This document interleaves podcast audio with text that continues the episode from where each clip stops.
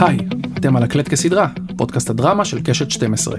אני מני אבירם, והיום פרק ראשון בסדרת ספיישלים שמפנה זרקור לדרמות הבולטות והמצליחות ששודרו כאן בקשת, שמציין את השנה 30 שנים להיווסדה. אנחנו מתחילים עם מסודרים, שעלתה בפברואר 2007, ושאותה יצרו אסף הראל ומולי שגב, שהם גם האורחים שלי הפעם. היי אסף, היי מולי. אהלן.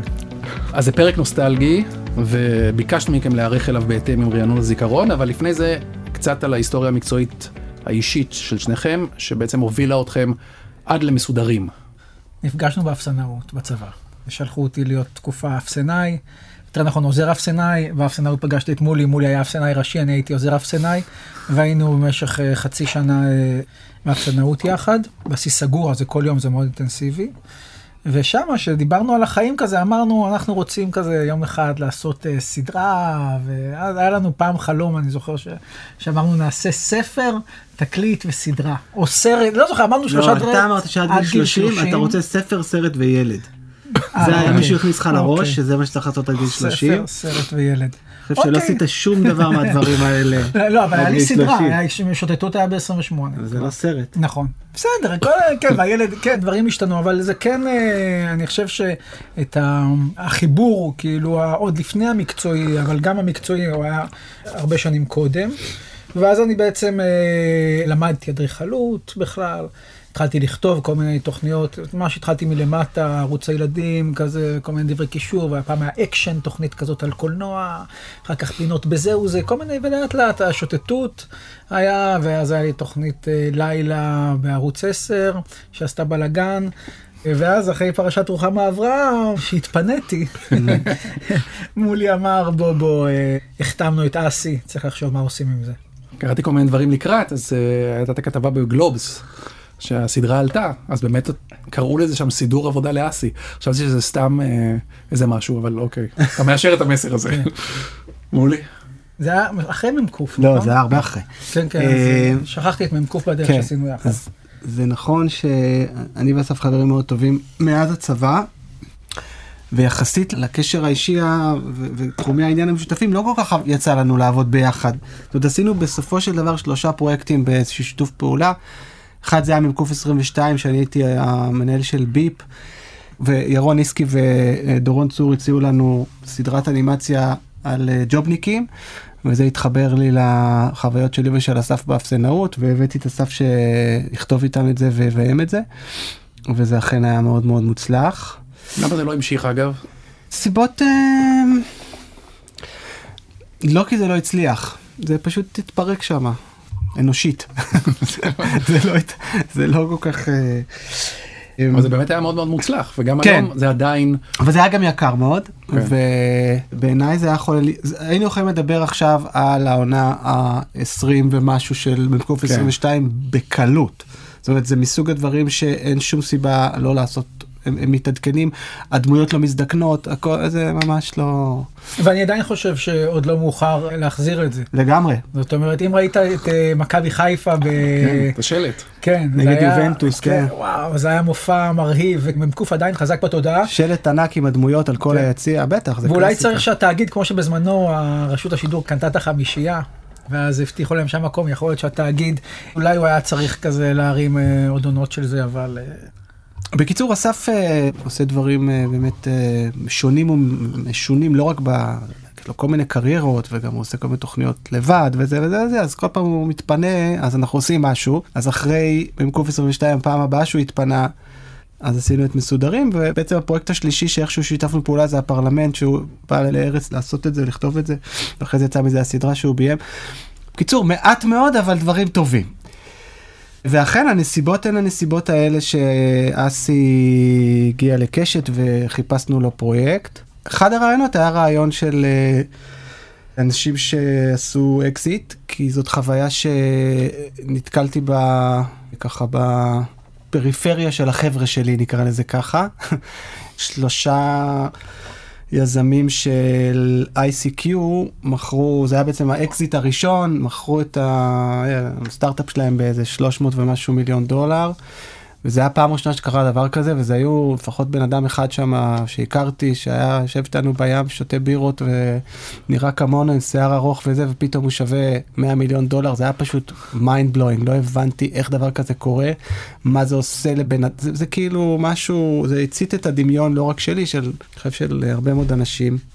וזה היה אחד הרעיונות, וזה הרעיון שבסוף אה, אכן אה, יצא לפועל.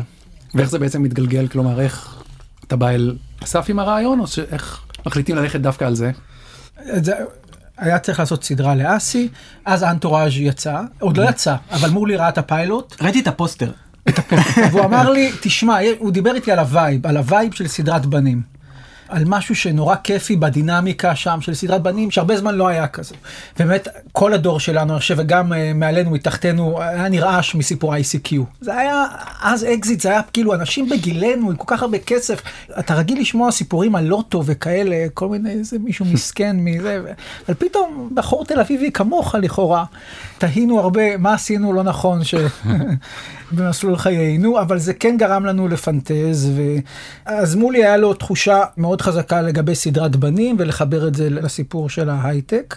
הייתה מחשבה בהתחלה אולי לחבר את זה גם למה קשור. וואלה. וזה היה אסי ומה קשור. אני אפילו זוכר וואלה, לא שכתבתי זוכר את זה. כתבתי כמה סצנות כאלה.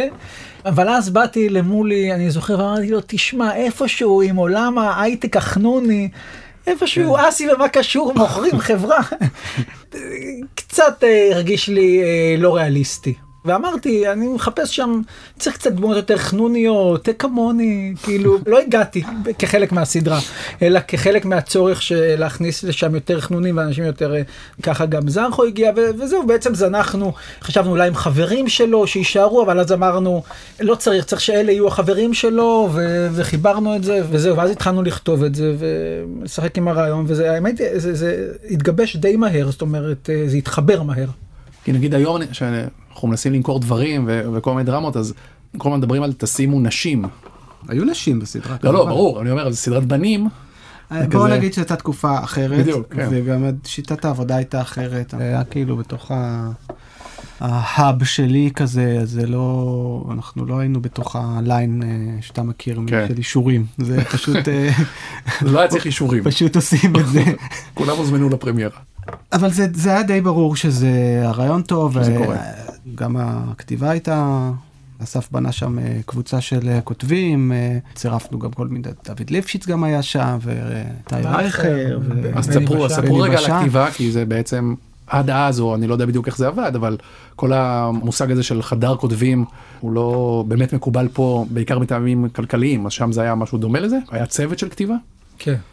אני חושב שבקומדיה, על פי רוב, למעט מקרים בודדים, שלא יודע מה, אולי לארי דיוויד וכאלה, אולי יש בודדים שכותבים לבד, אבל קומדיה זה כמעט תמיד אתה כותב בצוות, זה, זה דבר מאוד טבעי. מינימום שניים, ועדיף ועדיף יותר. איתי בתוכנית לילה שעשיתי בערוץ 10, כתבו איתי רייכר ובני בשן, שהם היו שם כצמד, והם עבדו יחד נורא נורא טוב. בכלל צוות של כותבים זה דבר שגם בארץ הוא פרקטיקה שעובדת הרבה, אז הם היו צמד שכתבו טוב, ו- וזהו, ואז עבדתי איתם. ובשלב מסוים רצינו חיזוק, ובדיוק לליפשיץ היה קצת זמן בין העונות, וזה גנבנו אותו, והוא בא והוא נתן אינפוט, ממש חיזק, וזהו, ואז בעצם היינו ארבעה כותבים, עם מולי כעורך תסריט, והיה לנו קאדר יפה של כותבים. כמה וזה זמן? עוד לפני שאסי נותן את האינפוטים שלו. רק הוא כשחקן נתן את האינפוטים? שחקנים אחרים לא? תראה, זרחו עוד היה, עוד היה צריך לשכנע אותו בכלל שהוא אה, עוד לא כזה אילתר, הוא עוד לא היה זרחו של היום, זה היה זרחו שאף אחד, כולל הוא, כולל הפסיכולוג שלו, לא האמין שהוא יכול להיות מול מצלמה. זה היה זרחו התסריטאי, שממש התעקשתי שהוא צריך לשחק. מאור היה יותר חופשי. באלתורים, וגם אסי זה לא, הוא אילתר, אבל זה לא, לא כמו בפרלמנט, שזה ממש... כן, אסי אה, בשנים האחרונות הוא חלק מהיוצרים של הסדרות שהוא עושה והוא כותב. במסודרים הוא עוד היה ככה עוד שחקן פלוס ולא מישהו שמעורב. גם בכלל הליהוק של הסדרה הזאת עבר הרבה גלגולים, היה לנו הרבה יותר קל לכתוב את זה מאשר אה, ללהק את זה. עוד חוץ מאסי ואז באיזשהו שלב בנינו את הדמות שלפי אסף, אסי ואסף היה ברור כבר די מההתחלה. את זרחו באמת זה היה רעיון של אה, אסף שהיה באמת צריך לשכנע אותו. ואז היה נשאר לנו הדמות של ברלד, שלא סתם קראו לו ברלד, כי חשבנו שברלד יעשה את זה. כן. ואפילו הייתה קריאה עם ברלד. כן. ואני חושב שהיה לנו בראש שצריך להיות מישהו ש... בעל מ- משקל, אה, איך אומרים היום? אה, מאותגר אה, Overweight. משקלית, לא יודע. מה. כן. אה, משהו כזה ב image היה לנו מישהו כזה, באמת, אני חושב ש... כאילו חשבנו נורא אמריקאי כן. בין ג'ק בלק לסט רוגן. כן, משהו משהו כזה, כזה. הדוד המתכנת שאוכל פיצה, כן. ובאמת ליהוק אמריקאי. בדיוק, ואני חושב שבחנו כל אדם מעל 80 קילו. כן. אני היה שלב מסוים שפשוט עצרתי אנשים ברחוב מלאים ואמרתי לו בוא ננסה אולי אתה יכול לשחק תן לי לא מצאנו. ובאמת זה היה נורא מתסכל, זה היה חודשים, ואין ואין ואין ואין, ואתה יודע, הדמות נכתבת, וזה כאילו באמת מישהו לייד בק כזה, אבל תחשוב בדיוק כזה מישהו עזב אותי, וזה חצי סטלן. ובסוף באמת באיזשהו ייאוש אמרתי כזה, טוב בוא נביא את מר כהן וזהו.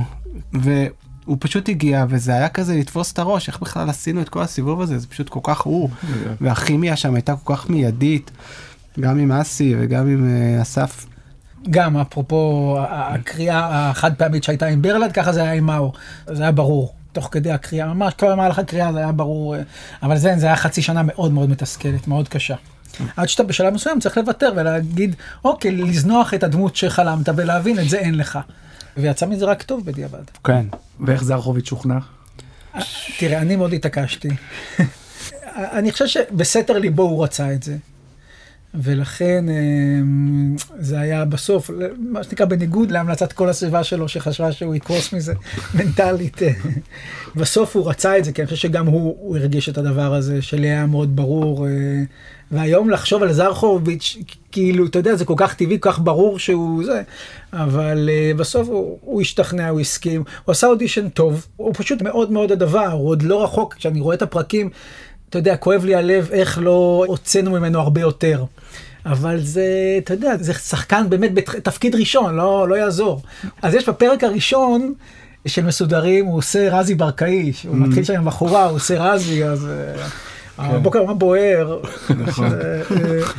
כאילו זה היה ניצוצות כזה, רצינו, הכרנו את הזרחו המצחיק הכותב, רצינו להביא אותו למסך, אמרנו אוקיי, אולי זו דמות שעושה חיקויים וכאלה, אני לוקח אה, חלק מהאחריות עליי פה, שלא, אבל באמת היה מאוד מאוד מאוד קשה. והדמויות הנשיות?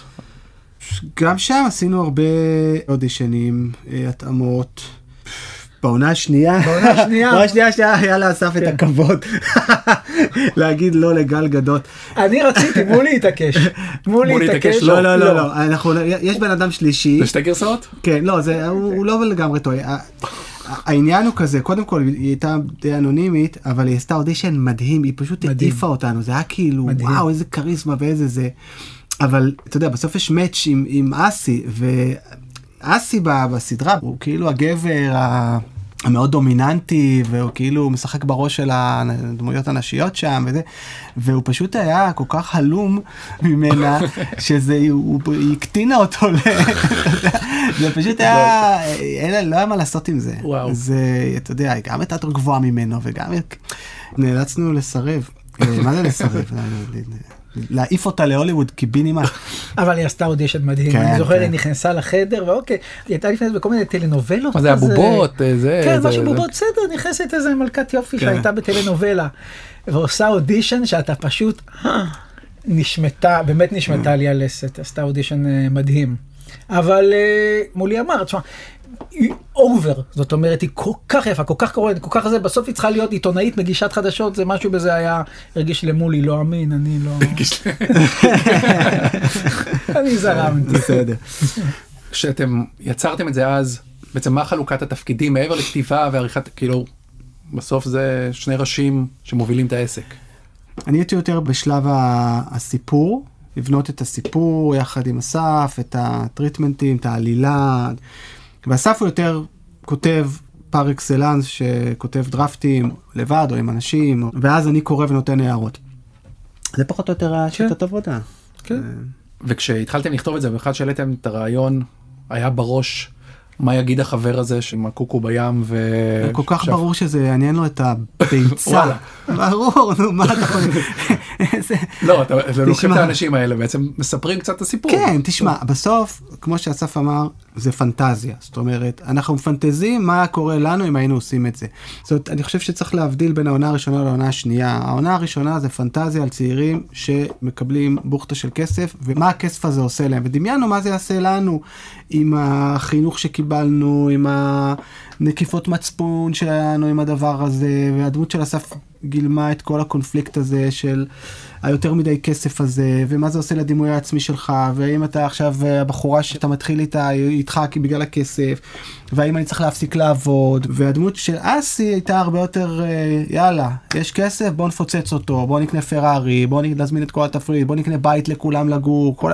בוא נזרוק את האוטו מהצוק, זאת אומרת זה משהו הרבה יותר באמת ככה אמריקאי כזה. וגם השם מסודרים במובן הזה, יש בו את, בדיוק את הקונפליקט הזה, כי מבחינתנו, כישראלים שגדלו לדור הסוציאליסטי, השאיפה בחיים זה להיות מסודר. שיהיה לך דירה, שיהיה לך עבודה, שיהיה לך פנסיה, הכל, אתה יודע, מאוד מאוד צנוע בזה. ומסודרים במובן הזה שיש לך כזה סכום של כסף בבנק, זה כבר עדכון של המונח הזה, וזה נטען בכל כך הרבה משמעות. טוב, זה 16 שנה עוד מעט. נכון? כן. ידעתם שזה יצליח? היה איזה חששות שזה לא יצליח? מה היה ה vibe אז? תראה, כשעושים סדרה כזאת בקשת, היא צריכה להצליח. זה לא, אתה יודע, היום כזה, אוקיי, שזה משהו ב-yes או בהוט, כמה ביקורות טובות, איזה מישהי נהיית כוכבת מזה, וזה מספיק. זה צריך להביא רייטינג. אנחנו, גם אני וגם אסף, אנחנו לא מתעסקים בזה כל כך כשאנחנו יוצרים. אתה מאמין שמשהו בעינינו טוב ומצחיק ויעבוד. יהיה מספיק אנשים שיחשבו ככה. אני כן חושב שזה היה אה, סוג של קו פרשת מים מבחינת הדרמה, בטח בקשת. אה, עד מסודרים למיטב זיכרוני, מולי בטח יודע יותר, הדרמות, הקומדיות, תמיד נתפסו כהתוכנית הממשיכה. היה לך את התוכנית עוגן, שלא היה מי רוצה להיות מיליונר או משהו כזה, ואז היה לך את התוכנית הממשיכה. זאת אומרת, גם מבחינת הרייטינג, היה לך את הפיק תמיד כן. בתוכנית אה, שם קוד מי רוצה להיות מיליונר, ואחר כך החיים זה לא הכל, זה הולך ויורד כזה עם המשך הערב. האם זו תוכנית שמחזיקה ערב שידורים או לא? כן. ומסודרים, אני חושב שזה היה הפעם הראשונה שזה היה העוגן של הערב. זאת אומרת, אתה ראית לפני זה, אני חושב, היה מונית הכסף בשלב מסוים, אתה ראית איך הרייטינג עולה, אנחנו לא היינו תוכנית מיד אחרי החדשות, אנחנו היינו השנייה. גם זה השתנה במהלך השנים, איפה התוכנית החזקה. כי לרוב זה היה החדשות, מי רוצה להיות מיליונר, ואז הולך ויורד. ואצלנו, אנחנו היינו כתוכנית שנייה, באזור 10, ואתה ראית את הגרף אה, עולה, ואנחנו היינו השיא, וזה היה כאילו פתאום אה, בקשר, אמרו בואנה. זה לא התוספת הזאת שאנחנו עושים כי חייבים בשביל המכרז וצריך שהיא תחזיק רייטינג, היא יכולה להיות העוגן. ומסודרים במובן הזה, סיפקה את הסחורה לגמרי. הביאה, הייתה מרכז... לא, לא, ברור, הייתה הצלחה אדירה גם הצליחה ברייטינג. מאוד, חוץ מהפרק האחרון שלצערנו, של העונה השנייה, ששודר מול שיטת השקשוקה. זה זוכר. וזה היה... לא. איך אתה זוכר את הדברים שיטת האלה? השקשוקה. כן, בערוץ אחד, לא, אני זוכר, גם אבי, אני זוכר, דיברנו על זה אחר כך, הוא ממש, הוא, הוא, הוא לקח את זה על עצמו, ממש התחרט, אמר, איך לא ראיתי את זה, איך לא ראיתי, כאילו הדיבור, וה... פספסנו את ה... ואני חושב שהסוף של העונה השנייה, אה, של העונה השנייה. סוף מאוד מאוד חזק, שממש מאוד דרמטי, שממש חשבנו עליו הרבה מאוד לאן הסדרה הולכת, והוא קצת התפספס תקשורתית. האתגר היה בסוף, למרות שאנחנו בקשת והיה תקציב, הוא ראוי לסדרת דרמה ישראלית, אבל זה סדרה על כסף. עכשיו, סדרה על כסף, כסף צריך להיראות שם, זה לא, לא פשוט. ופה היה צריך להיות מאוד מאוד יצירתי, והמפיקה שלנו, ליאת בן אסולי, שהיא לימים הפיקה את פאודה ועוד הרבה מאוד דברים אחרים, לגמרי יש לה קרדיט אה, ששווה לנו ביצירה של הסדרה הזאת, במובן הזה שהיא באמת הייתה מאוד מאוד מאוד יצירתית באיך לעשות את זה, להראות את הכסף למרות שאין כסף. ותשמע, למצוא פראריה זה לא היה פשוט, ולמצוא את הבית הנכון זה לא היה פשוט, והיא הצ- היא הצליחה לי להשיג לנו איסורים לה, להוריד מסוק בכיכר המדינה, זה חצי שנה של עבודה. באמת, זה דברים מטורפים בשביל לייצר את האשליה הזאת, שלא לדבר על זריקת האוטו המפורסמת כן. מהצוק, שזה גם כן דבר שדורש אה, שכנוע אה, הרבה רשויות כדי לאשר דבר כל כך מטורף. אספר לך סיפור שהוא משקף את זה. הסצנה האחרונה, בפרק האחרון של העונה הראשונה, הרקע של הסיפור, תקן אותי אם אני טועה אסף, הם נוסעים לניו יורק למכור את, את החברה שלהם בעצם, הם עשו אקזיט, הגיעו לאקזיט, הם צריכים לנסוע לארה"ב למכור את ה... זה לא משנה. נשמע אבל בסדר בוא תזרום. משנה, אני- לא, לא, אני זה תקן לא אתה לא קרוב אבל בסדר. לא, נוסעים לא, לניו יורק, עשיתי זה, לי- לא. לא, לאן נוסעים? נוסעים לחו"ל. לא, אנחנו רבנו לפני, אני הולך, אני קיבלתי מסוני הצעה מזה, כן. הוא כועס שלא סיפרתי לו, נכון. ואז אני כאילו טס, נכון. והוא מפתיע אותי, ואני אני לא לא כן. יודע שהוא אוקיי. הוא לא גם, נו, כן, מה שאמרתי. כן. קיצור, אבל זה לא העניין. העניין הוא שלצלם במטוס זה דבר מאוד לא פשוט. כן. אתה- בעצם אי אפשר. יש דבר שנקרא מוקאפ, זה מטוס דמה, ששם הדיילים מתאמנים בלהביא מים לזה. מסתבר, צריך ללמוד את הדבר הזה. ובשביל לצלם שם, צריך לשלם המון המון כסף לאל על, ממש המון. זה לא משתלם לצלם שם סצנה, זה כן. פשוט לא משתלם, זה מטורף. ואז אמרנו, אוקיי, בוא ננצל את היום הזה, אני אחשוב על מערכון של ארץ נהדרת שיהיה במטוס. חצי יום לצלם את הסצנה הסופית של הפרק של העונה של מסודרים, וחצי יום לצלם מערכון. והמערכון שצילמנו שם אחרי הדבר הזה היה הפילוסים. במטוס, אוקיי? זאת אומרת שאתה רואה את הפילוסים במטוס שאסי אז למה בחרת לי ומשתולל במטוס ושורפים את המטוס זה אחרי שהוא שיחק את הסצנה. הדרמטית כן. שבו הוא ואסף משלימים במטוס. זה ישראל אתה מבין? טוב, תספרו לי עוד סיפורים מאחורי הקלעים. אתה תספר לו מה היה שם. עם מכונית שנזרקת מהזה זה היה יום צילום מאוד מאתגר כי זה בעצם גם כן יש לך one take של הדבר הזה אין לנו עוד אוטו שנזרוק אם משהו לא יסתדר. אה, איפה זה בנשק קטלני שיש את ה... שמפוצצים את הבניין הזה זה כמו שאתה מפוצץ משהו יש לך פעם אחת.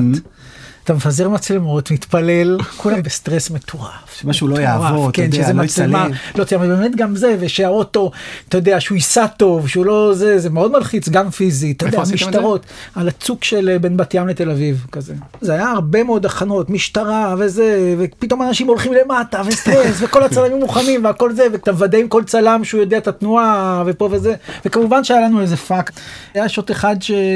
שרצינו שכחנו slash לא היה לנו מצלמות וירון שילון שעשה את הדוקומנטרי. על הסדרה.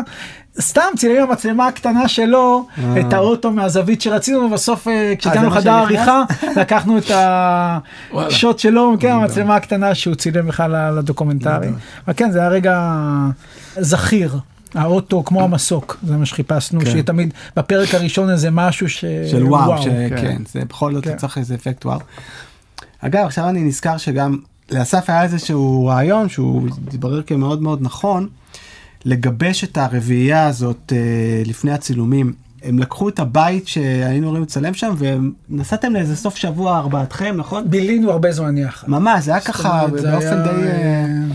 זה היה מאוד חשוב, זאת אומרת, לימים זה, אתה יודע, כל כך התחברנו שכשירדה הסדרה, עוד שנים המשכנו להיפגש וכך נולד הפרלמנט, אבל וואלה. כאילו, אה, החיבור הזה היה מאוד מאוד חשוב שכשנגיע לצילומים, שזה לא ירגיש שמה שיש לנו זה רק, רק הצילומים ורק הדפים, חיפשנו כמה שיותר ליצור את, ה, את הדינמיקה הזאת. בדיוק אה, ראיתי בדוקו שהיה על הביטלס, שכשאתה עובד על שיר ואז אתה, כשאתה רץ איתו המון שנים בהופעות וככה הוא מתגבש לך.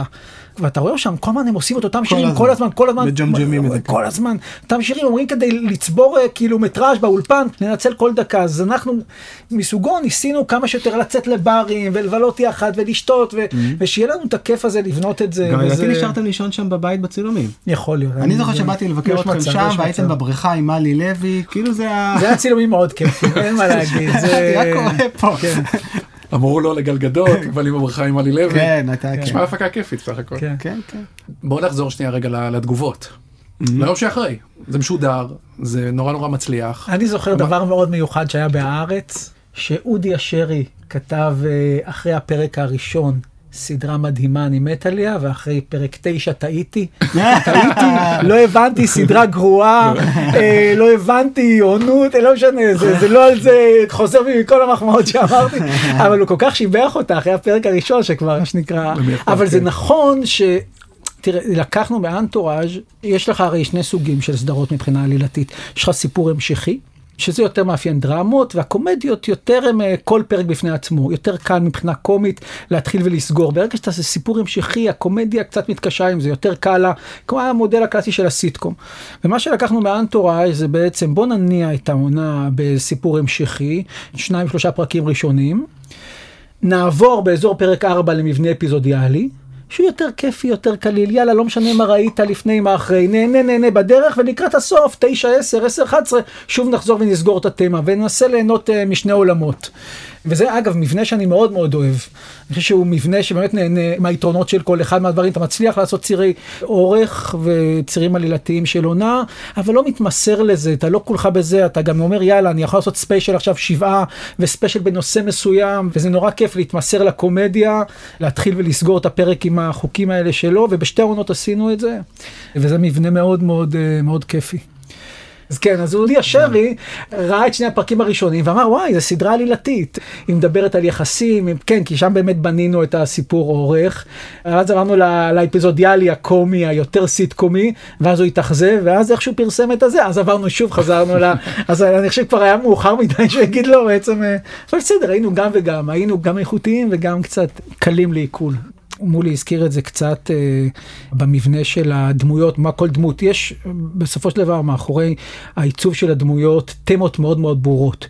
כסף אה, כמנוע לשינוי שיש לך אצל אסי, כסף כהאחזות בעבר ולמנוע שינוי, איתי שזה הקונפליקט המרכזי, כסף כמתקן עבר אצל זרחו, כסף שעובר לידך, הכל בסוף מבחינת תמת, אני יכול להראות לך רבע שעה, יש לי גם את כל הטבלאות האלה, זה יושב עם תמות באמת עד לעומק של הדברים, כל פרק, כל נושא. אחרי שעשית, באמת בנית את התמות לעומק, עכשיו אתה יכול באמת להתחרע ולהיות כמה שיותר קליל וכיפי ועם הומור. אה, אפילו סלפסטיקי, כי אתה יודע שאתה יושב על יסודות תמטיים, שאת מה שבאת להגיד אתה אומר במקומות הנכונים. אז זהו, אני אומר, היא, היא, היא כן הייתה סדרה איכותית למי שיסתכל מלמטה, אבל מעל פני השטח, מה שהיה חשוב לנו זה fun. אני חושב ש fun זה דבר שכמעט ולא עושים בארץ. ומוצר שהוא כיפי, שהוא קליל, שפשוט הוא בקצב טוב, הוא כתוב טוב, הוא מהיר, הוא מצוחק, פשוט מתוקתק, כיפי. זה היה כל הזמן הדבר ש, שחיפשנו. אתה יודע, זכינו בכל הפרסים, וזה כן. זה לא, זה נתפס אצלי, ואתה יודע, בסוף זה, זה מין תחושה כללית ש... הסדרה הייתה אהובה והצליחה. באמת הסדרה הפגיזה, אז אני גם, לא, לא רק ביקורות, אני אומר, גם ברחוב, גם בסוף זה, כן, היה פיקים מאוד גדולים, זה היה ערוץ 2 כזה כן. בשיאו. זה כן, כן, עד היום, עד היום אתה רואה, כן. אתה רואה שכשאסף אומר איזה משהו מעצבן בפייסבוק, אז יש תמיד תגובות של מה עם עוד עונה של מסודר. כן, כן. זה שואלים אותי עדיין הכי הרבה מכל הדברים שעשיתי, מה עם עוד עונה של מסודרים. תגיד, הקדמתם באמת את זמנכם, אולי זה קשור גם באמת לעונה השנייה, לכל העיסוק הזה של אקזיטים, אה, הייטק, אתה כמובן סגרת מעגל עם WeBoss, נכון? אבל בעצם כל העיסוק בזה היה די ראשוני. כן. שלא לומר לא די, ראשוני. כן, כן, זה באמת העונה הראשונה, העונה השנייה, ולצורך העניין העונה של האבודים בהייטקס. כן. בארץ, זה די uh, הסיפור של ההייטק הישראלי ממשהו שהוא באמת איזה... איזה מטאור מקרי שאיזה מישהו הוציא אקזיט uh, והדליק את כולם דרך זה שאנשים נכנסו לזה והתחילו להקים חברות שאחרי זה עברו לארצות הברית עד לשלב שבו הקימו פה תעשיית הייטק. בין העונה הראשונה לעונה השנייה עשינו תחקיר כבר הרבה יותר רציני למה קורה בעולם ההייטק, פגשנו יזמים וכולי והבנו את הדינמיקה של אחרי האקזיט, שאפשר לחלק אותה ל... אתה יודע, מי שהחליט שהוא, מה שאותו חבר שלנו בזה אמר, לפרוש בגיל 30. שזה חלום אחד. אבל יש את אלה שזה לא מספיק להם, והם רוצים לעשות את זה עוד פעם, גם בשביל להוכיח לעצמם וגם לתעשייה שזה לא היה פוקס. אה, וזה עוד פעם היה הקונפליקט המרכזי בעונה השנייה, שהדמות של אסף רוצה, רוצה לחזור למשחק, וכל אחד שם כבר אה, הלך למקום אחר, ויש את הפרק הראשון של לאסוף את הקבוצה מחדש. והרבה מאוד מהדינמיקה בעונה השנייה הייתה דינמיקה של תעשיית הייטק, זאת אומרת לגנוב את המתח... יש וילן שמתחרה איתם על אותו רעיון של הסטארט-אפ הבא, ויש איזה מרוץ חימוש, הוא מנסה לגנוב להם את המתכנת, את הדמות של זרחוביץ' עושה. זה דברים שלמדנו על התעשייה, זה עוד לא הייתה תעשייה, זה היה באמת באמת השלבים המאוד מאוד ראשוניים של, ה... של הדבר הזה. אבל לפחות חצי מהעונה התעסקה בזה. וחצי מעונה התעסקה בדבר אחר לגמרי, שזה הדמות של תומר לוי, של אסי, רצה לפוליטיקה, תחת הסיסמה עושים ריסטארט למדינה. ושם היו קטעים קלאסיים אה, בקמפיין, יש סאטירה מאוד מאוד מעולה בעיניי על...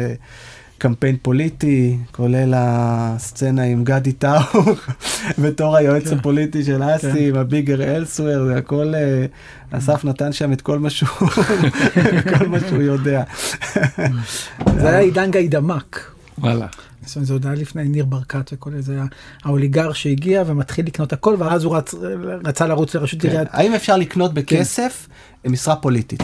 והיו מחשבות על עונה שלישית? היו, אבל בוא נגיד ככה, העונה שאני רציתי לעשות, לא היה לה תקציב. כי אני הרגשתי שאחרי שעשינו, אה, בוא נגיד, היה לנו פרארי ואחר כך מסוק, העונה הבאה צריכה להיות בחו"ל. וברגע שאתה אומר חו"ל, אתה, אין, זה, אז עוד לא היו שת"פים כאלה כמו שיש היום, וגם היום השת"פים הם, זה לא מה שאנשים חושבים. לא היה תקציב לעשות מה שאני רציתי, אז המנוע שלי ירד. אה, אסי גם היה בתחושת מיצוי, אז גם המנוע של אסי, כולם היה זה פשוט תחושת מיצוי, אה, לא- תמיד צריך בשביל עוד עונה מישהו שנורא נורא רוצה. ואני חושב שפשוט לא היה כזה. אה, בסדר, אבל די את כל מה שיש לפחות לי להגיד על זה, אמרנו בעונה של ובוס ושל ההייטקס בארץ. של באמת המדינה בתוך מדינה הזאת שנהייתה עם ערכים אחרים לגמרי, תרבותית, מדרג שכר שונה לגמרי מכל היתר המדינה, אה, ובועתיות מסוימת שגם התפוצצה. הנושא ממשיך להעסיק אותי, בוא נגיד ככה, ובדיוק מהסיבה שהתחלנו, קנאה. אמ, והרצון להבין, אה, לפחות לחוות את זה באיזושהי צורה, זה נושא שהוא מאוד מאוד מרכזי בישראליות של השנים האחרונות. צפיתם בה מאז? מאוד קשה לצפות בה כי היא לא צולמה ב-HD למרות שהיא כן. ממש אסף ממש ממש התחנן התחנן ואני לא האמת שלא הבנתי למה מה הוא רוצה. והוא אמר תקשיב חייבים לצלם את זה ב-HD עוד כמה שנים הכל יהיה HD ולא. יצא לי מתישהו לראות משהו. אה, כן בעיקר לא מעלים קטעים אה, לטוויטר וזה אתה יודע כל מיני דברים שפתאום נורא רלוונטיים כמו למשל הסצנה עם הביגר אלסוור ויש ממש תשדיר שאסי אנחנו נעשה את זה אחרת. כן. כן, כן, זה גדי טאוב, היועץ הפוליטי. אל תבטיח, לא משנה, רק תגיד שזה יהיה אחר, אתה לא צריך להיכנס. מה שאומרים אל לך... תגיד תוכניות מה בדיוק לא תעשה תגיד שתעשה את זה אחרת. הם עושים ככה, אנחנו נעשה אחרת, אחרת, אחר, אחר, זה זה סופר. רלוונטי, פמפמו את המילה, פמפמו אחר, אחרת. חתכו את זה, מי שעשה בטוויטר עם קמפיין של גנץ, גם כן, אמרו לו- בדיוק, תגיד את אותם דברים, זה פשוט יושב מדהים. כן כן. אני ראיתי את זה עכשיו לקראת, זה הרגיש לי, אתה יודע, שוב, השנים עברו, אבל זה הרגיש דווקא לא ישן. נזכרתי כמה זה היה כיפי. אני רוצה להאמין לך. תנסה להאמין. כן. לא, לא, אני מאמין, כאילו, הלוואי, זה, ראיתי שוטטות והיה לי קשה, זה אני יכול להגיד לך. גם שוטטו זו סדרה שמאוד מאוד אהבתי. אני גם. מאוד אהבתי, זה היה, יואו, אני זוכר מאוד את זה. מאוד ממש. אהבתי, והקצב שם היום היה לי קשה. כן. אתה יודע, יש תמיד שאלה, האם רגעים מרגשים כדאי לצלם או לא. בסופו של דבר, ברגע שתיעדת, אתה זוכר את התיעוד. את התיעוד. כן. אתה לא זוכר את מה, מה שהרגשת, והרגש הוא יותר גמיש, הוא מתפתח עם השנים. ולכן משהו בסדרות, יש כיף לי לזכור אותם, זה עבד לי, זה הצחיק אותי, נהניתי, לא צריך לצפות שוב. כן, אין לי, גם לי אין איזה כאילו דחף זה, זה לראות את תמיד, זה. מה, מה קורה לי, אני, תשמע, אני עשיתי עכשיו ארכיון, אני בניתי אה, הרצאה כזה, אז התחלתי לראות כל מיני דברים ישנים שלי, ממש ישנים, כולל מהתיכון, והתכווצתי פשוט, תשמע, נכנסתי לדיכאון. ממש, ממש נכנסתי לדיכאון, כי אמרתי, חשבתי שעשיתי דברים טובים ומצחיקים, וזה מביך, וזה רק, אתה מרגיש את המאמץ. אתה אומר, אז מה זה היה התחושה הזאת שאני... בשלב מסוים עשיתי דברים מצחיקים, אבל כל כך הרבה שנים הייתי עם ביטחון עצמי על פרש. עושה דברים לא מצחיקים, לא נעימים, לא זה. הסתדר לי, נכנסתי לסינק עם העולם מתישהו, אבל זה כל כך מביך, כי אתה אומר, בואנה, אולי גם את זה אני לא יודע מה, אולי גם סודר, לא יודע, אני לא רוצה לראות. זה... אני זוכר שזה היה מצחיק מסודרים, וזה היה קצבי וכיפי, זה מה שניסינו, היו ביקורות טובות, עדיף לא. עדיף לא לחזור. בדיעבד, הייתם עושים דברים אחרת בסדרה? אני חושב שזה מתחבר לסוג של פספוסות שיש לי עם הדמות של זרחו.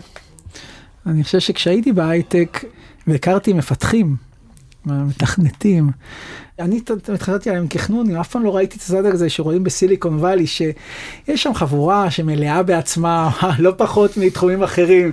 אפשר היה הרבה יותר ליהנות מזה, יש את זה קצת בעונה השנייה עם, אה, עם הדמות של דן שם, עם השני, אבל יש שם שכבה שפספסתי בעיניי בכתיבה.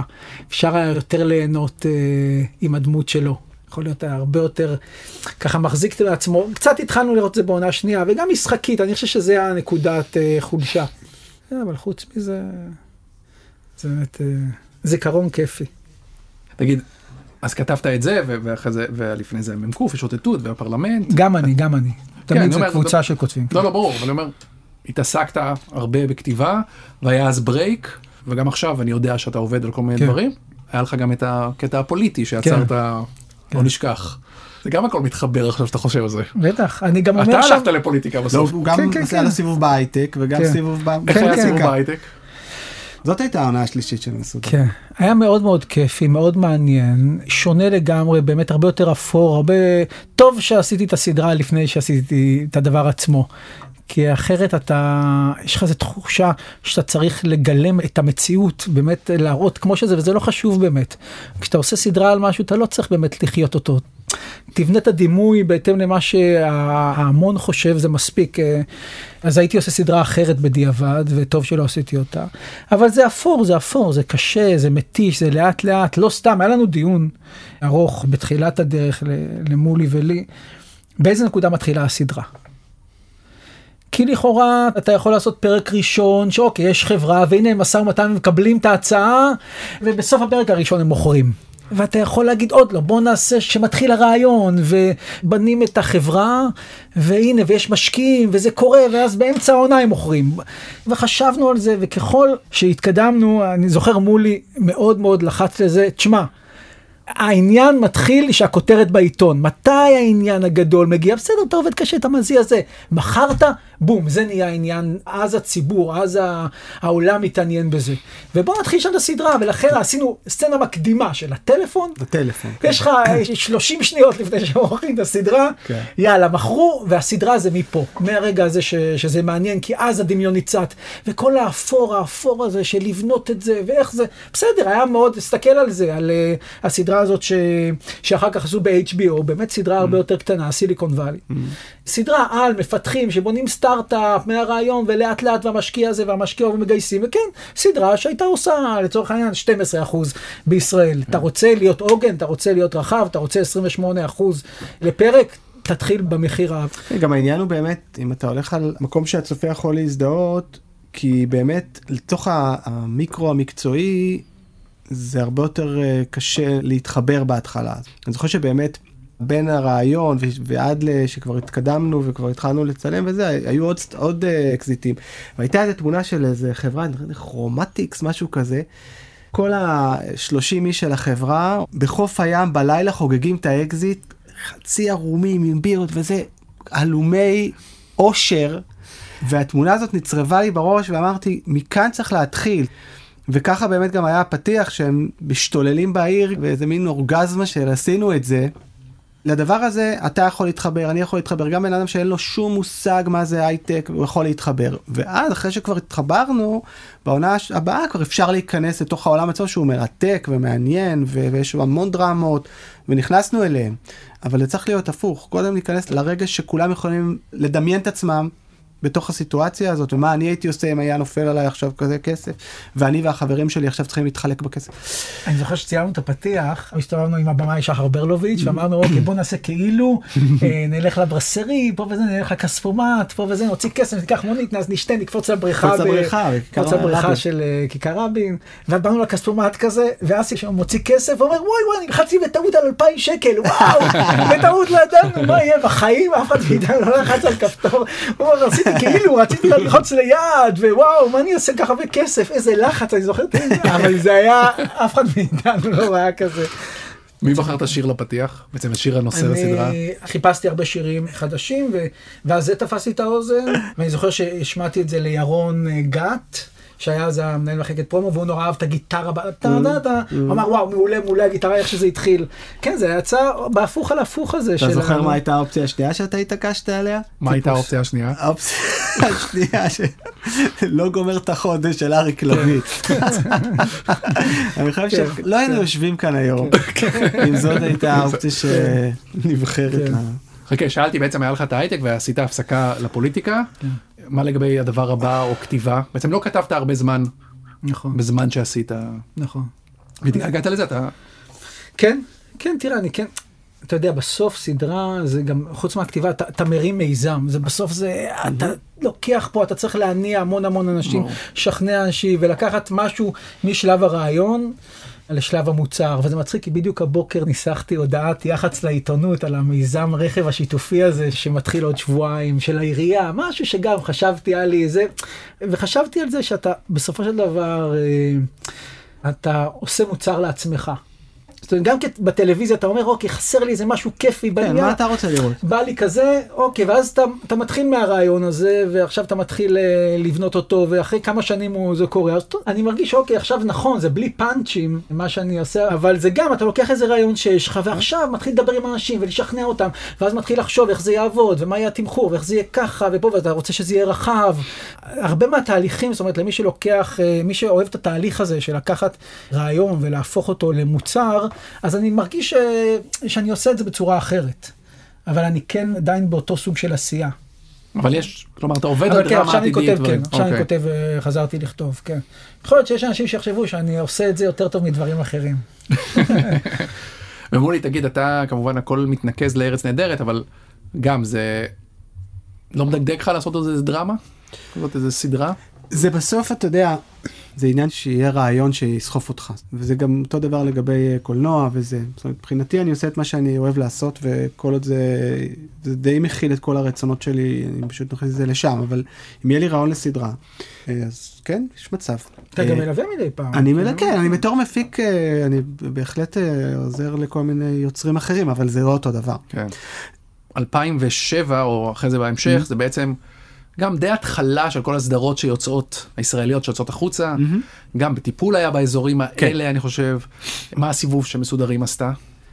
זה מצחיק כי המקום היחיד שלכאורה, כן, בפנטזיה, שמזכיר אקזיט בתחום שלנו, זה לכאורה מכירה בכל לחו"ל של כן. הסדרה. אה. אז באמת זה גם זה פתאום התחיל. ובאמת אה, חגי לוי מכר את בטיפול והתחיל פתאום להיפתח האופציה הזאת ואני חושב שמסודרים הייתה אולי הסדרה השנייה באמת בטח בטח בין החמש הראשונות שבאיזשהו מקום נמכרה האופציה להפקה בארצות הברית. הכותרות שאנחנו רואים מאז באמת של סדרה שנמכרה בין זה לבין נמכרה יש המון דרך ברור, ארוכה ברור. ואז עוד לא ידענו את זה היום אנחנו כבר יודעים את זה. וחווינו את, ה, את הדבר הזה וכמה שהוא מתעתע וכמה שצריך כל כך הרבה מזל בסופו של דבר כי לכאורה הכל הסתדר סדרה מצליחה קנו אותה פוקס רשת מאוד מאוד חזקה עם אולפנים נתנו אותה לחברת הפקה שהפיקה את הפמליה וואלה. סטיבן לוינסון ומרק וולברג זה כאילו אין זה ההייווי של ההייווי ונפגשנו איתם בהוליווד ואיזה מגניב הרגשנו שאנחנו בעצמנו בדבר.